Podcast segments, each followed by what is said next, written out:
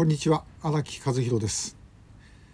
えー、これはですねもう20年ぐらい前の話なんですけどもフランスの人権活動家で北朝鮮の人権問題を熱心にやっておられたあのピエール・リグドさんという方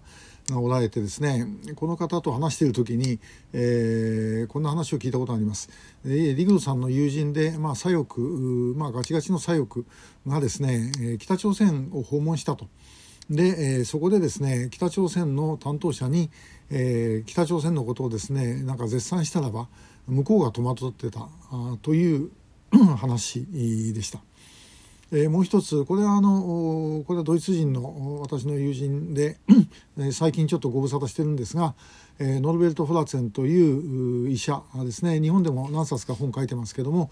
北朝鮮で あの医療ボランティアに行って、えー、そして結局追い出された、えー、男なんですが彼があの書いた本の中にですね、えー、北朝鮮に1年何ヶ月かいたんですけどもその間にですねどっか博物館だったかな、えー、なんか あの見学をしたことがあるとでその時にあのこう博物館の中に飾ってあった絵で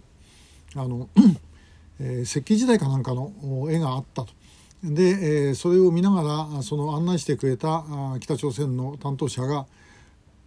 今と同じですねわははっつって笑ってたというお話でした。で、えー、さて北朝鮮を同型する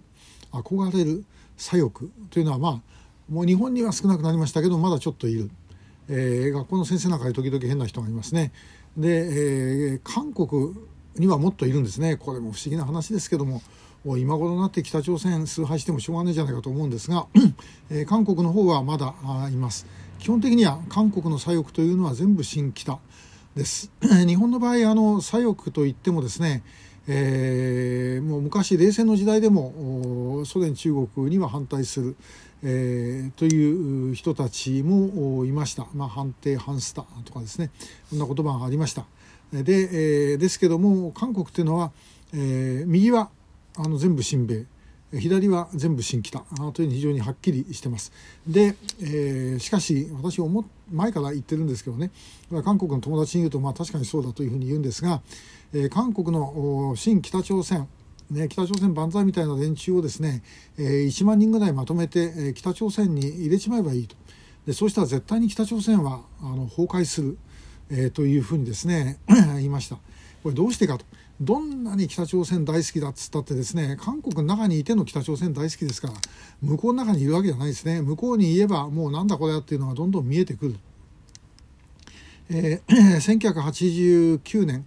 えー、ソウルオリンピックに対抗して北朝鮮がやった世界青年学生祭典というのがありました。あの時にあのイム・スギョンという女子大生が韓国からですね、えー、北朝鮮に入ったところももちろん韓国の法律には反してますで、えー、入って、えー、その、まあ、ものすごい北朝鮮では、えー、大歓迎したんですけどもその時に北朝鮮の人がものすごいびっくりしたことが一つあって、えー、それはですねキム・イルソンからなんかスカーフかなんかもらったらしいんですけどもそのもらったスカーフをですねどっか置き忘れてきたでこれはですね北朝鮮じゃもう大変なことになります。ね、これもあの本当に家宝にしなきゃいけないようなものをですねそこらに置いてきちゃったと。ということでですね、まあ、まあびっくりされたということです。えー、で外で見ている左翼からの北朝鮮と現実の北朝鮮もちろん違うことは分かりますよねだからそういう意味じゃ本当にあの日本の中の,、ね、あの学校の先生、えー、なんかでねあの教職員あのチュチェ思想研究会とかなんなんだっけなんかそんなありますよねそういう人たちでもねあのもうその北朝鮮の歓迎とかしないようなところでですね田舎にでも放り込んでしばらく置いとけばいいんじゃないかなと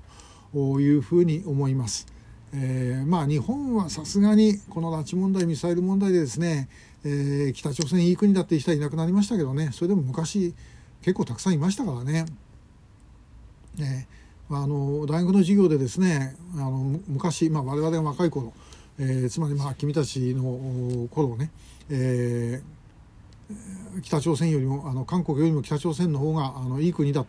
えー、というふうに思ってた人が多かったんだというふうに言うとですねみんなポカーンとして聞いてますねこのおっさん何言ってんだろうっていう感じですね。えー、ということで時代は全然変わったんですけれどもしかしもうある意味で言うとひょっとしたらえー、左翼を北朝鮮に送り込んだ方が破壊力は大きいかもしれないなまあだからある意味そういう意味ではですねあの前のムン・ジェイン政権の時っていうのは北朝鮮はひょっとしたら結構怖かったんじゃないか、ね、こう抱きついてくる。えー、それによってこう韓流が浸透してきちゃったりするということの恐怖感はおそらく、えー、あったんではなかったかと思います。まあ、それを上回って、え、ムン・ジェイン政権は北朝鮮にいろんなことをしてやったんで、え、まああのなんとかなったんでしょうけども北朝鮮でやはりそういう意味でですねあの左翼の皆さんは現物をやっぱり見て、えー、しっかりとですね認識をする必要があるのではないだろうかというふうに思いました。今日もありがとうございました。